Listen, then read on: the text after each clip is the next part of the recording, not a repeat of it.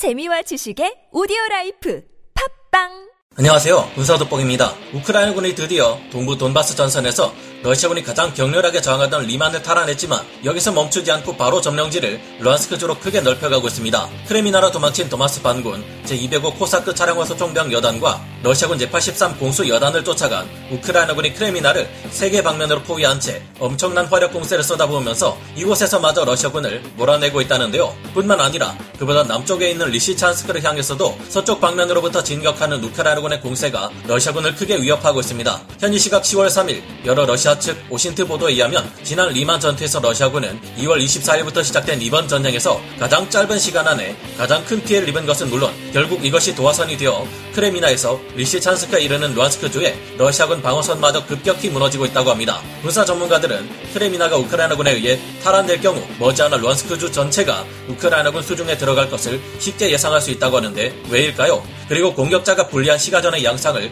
고려한다고 해도 우크라이나군은 앞으로 러시아군과의 전쟁을 어렵지 않게 이끌어갈 수 있을 것으로 예상되는데 그 이유는 뭘까요? 현재 우크라이나군의 맹공세가 펼쳐지고 있는 헤르선주와 루안스크주가 다스푸티차가 본격적으로 시작되기 전 우크라이나 수중에 떨어질 경우 러시아군의 전쟁 수행 능력은 지금보다도 더욱 크게 떨어질 것이 분명하며 나머지 도네츠크 주와 자포리자 주마저 우크라이나가 탈환할 경우 핵무기의 사용 가능성도 그만큼 낮아지게 될 것이 예상되는데 왜 그럴까요? 전문가는 아니지만 해당 분야의 정보를 조사 정리했습니다. 본의 아니게 틀린 부분이 있을 수 있다는 점 양해해 주시면 감사하겠습니다. 최근 현지 시각 10월 1일 리만을 불과 반나절 만에 되찾은 우크라이나 군은 다음 날인 10월 2일 러시아군 잔당들이 도망치며 거쳐갔던 리만 동부 10km 지점인 토르스케까지 진격해 남아있는 러시아군 소탕 작업을 완료했습니다. 그리고 그 다음 날인 10월 3일 새벽 우크라이나군은 크레미나 서쪽에 접경선까지 도달해 크레미나 중심지로 다시 한번 강력한 공세를 가할 준비를 했는데요. 그러나 이들 외에도 크레미나를 공격해온 우크라이나군 부대들이 있습니다. 리만 북쪽에 있는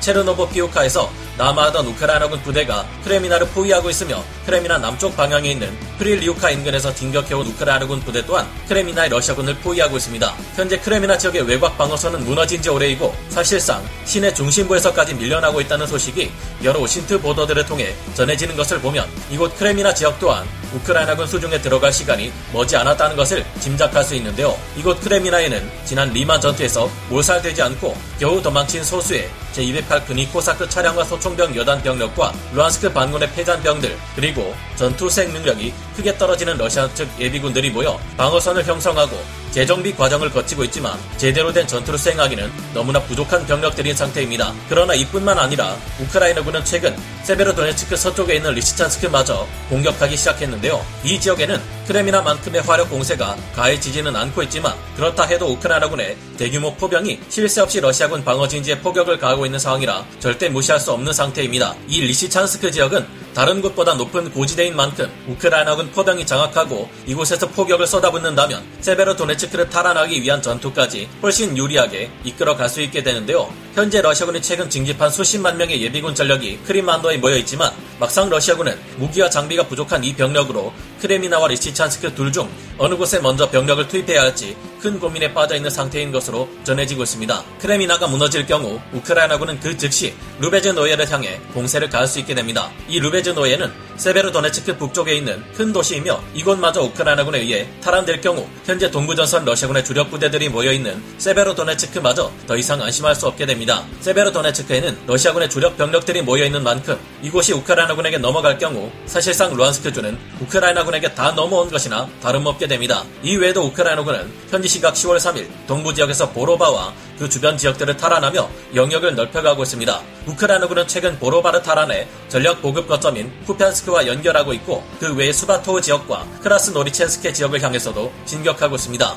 러시아군은 주요 거점들에서 자리를 잡고 우크라이나 공세부대에게 피해를 강요하려 하지만 우크라이나군은 영악한 전술로 이를 무력화시키고 있는데요. 이 지역들을 공격하는 우크라이나군 공세부대는 전방에 러시아군 방어선을 고착시켜 놓고 후방으로 기동대를 투입시켜 러시아군 포병과 보급로를 초토화시키며 계속해서 러시아 군 방어부대를 무력화하고 있습니다. 전반적으로 우크라이나군은 전장을 넓게 사용하며 러시아군을 고립시켜 놓고 러시아군의 방어 진지를 우회해 후방에서 들이닥쳐 러시아군을 계속해서 격파하고 있습니다. 현재와 같은 상황을 러시아군이 타개하기 위해서는 남부 헤르선 전선의 병력과 자포리자주 병력들을 모조리 동부 전선으로 동원하지 않는 이상 전선을 넓게 쓰며 우회에 들어오는 우크라이나군을 막아낼 방법이 없는 상태인데요. 이 같은 상황에서 러시아군은 계속해서 후퇴를 반복하며 전력이 갉아먹히는 사태를 피할 수 없습니다. 그래서 현재 러시아군이 우크라이나군을 상대하려면 방어하는 쪽이 훨씬 유리한 큰 주요 도시 시가지에서 우크라이나군에게 시가전을 강요하며 버티는 수밖에 없을 것으로 군사 전문가들은 분석하고 있는데요. 그러나 지난날 아주 높은 사기를 가지고 있으면 물론 시가전 수행 능력이 대단했던 우크라이나군조차 시가전 으로 더 큰 규모의 적을 상대하는 것이 쉽지는 않았습니다. 지금은 오히려 우크라이나군이 압도적인 활약을 가지고 러시아군을 몰아치고 있으며 러시아군은 상대적으로 우크라이나군에 비해 훨씬 떨어지는 시가전 역량을 갖추고 있기에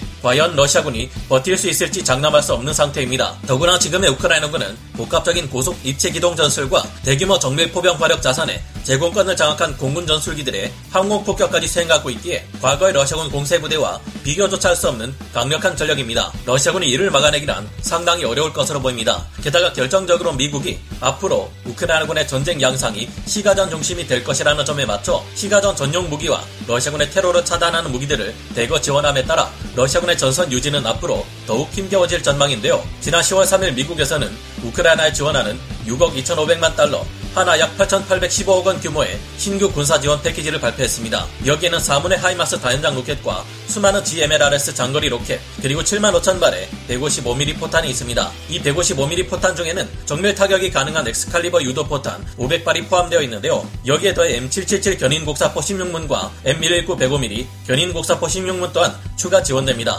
이뿐만 아니라 1000발의 155mm 투발 원격 조종 지뢰인 RAAM 그리고 200대 시가전 키트 장착 엠렛 지뢰 방어 장갑차 20만 발의 소총 탄약, 3만 발의 120mm 박격 포탄도 함께 지원되는데요. 우크라이나군은 이 무기들을 지원받게 될 경우 도심지의 건물을 방패 삼아 시가전 농성을 벌이는 러시아군에게 정밀 유도 탄약을 쪽집게처럼 사용해 하나하나 초토화시키고 그 다음은 지뢰 방어 차량에 탑승한 우크라이나군 차량과 보병들이 들어가 남아있는 러시아군 잔당들을 소탕하게 될 것으로 보입니다. 그리고 러시아군이 도망조차 칠 수 없도록 테러를 차단하기 위한 아주 독특한 무기를 지원하는데요. RAAM이라 이름 붙여진 원격 대기갑 지뢰가 그것입니다. 이 지뢰는 155mm 포탄 한 발에 총 9개의 대전차 지뢰가 내장되어 있는 독특한 형태를 취하고 있는데요. RAAM은 155mm 곡사포를 통해 발사되어 17km 거리 범위 안에 있는 목표물을 쫓아가 상공에서 포탄이 터지며 9개의 대기갑 지뢰를 살포합니다. 이름처럼 원격 조정으로 계획된 지역에 살포하는 것이 가능하기 때문에 도망치는 러시아군의 장비들마저 모조리 파괴할 수 있을 것으로 전망되는데요. 이런 무기를 지원한다는 것은 미국이 우크라이나군으로 하여금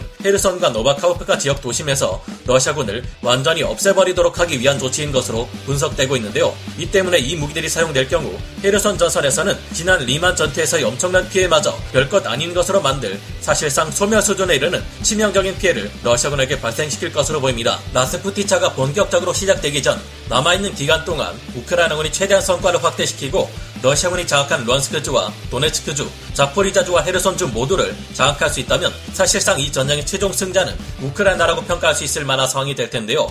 더 이상 4개 주에 대한 합병 투표도 진행할 수 없게 되고 러시아군이 이를 러시아 연방에 영토라 주장할 수도 없게 되니 핵무기라 사용할 명분마저 없어지게 될 겁니다. 이처럼 우크라이나군의 공세가 탄력을 받고 있는 만큼 올해 가을 라스푸티차는 되도록 늦게 시작되었으면 좋겠네요. 오늘 군사 돋보기 여기서 마치고요. 다음 시간에 다시 돌아오겠습니다. 감사합니다. 영상을 재밌게 보셨다면 구독, 좋아요, 알림 설정 부탁드리겠습니다.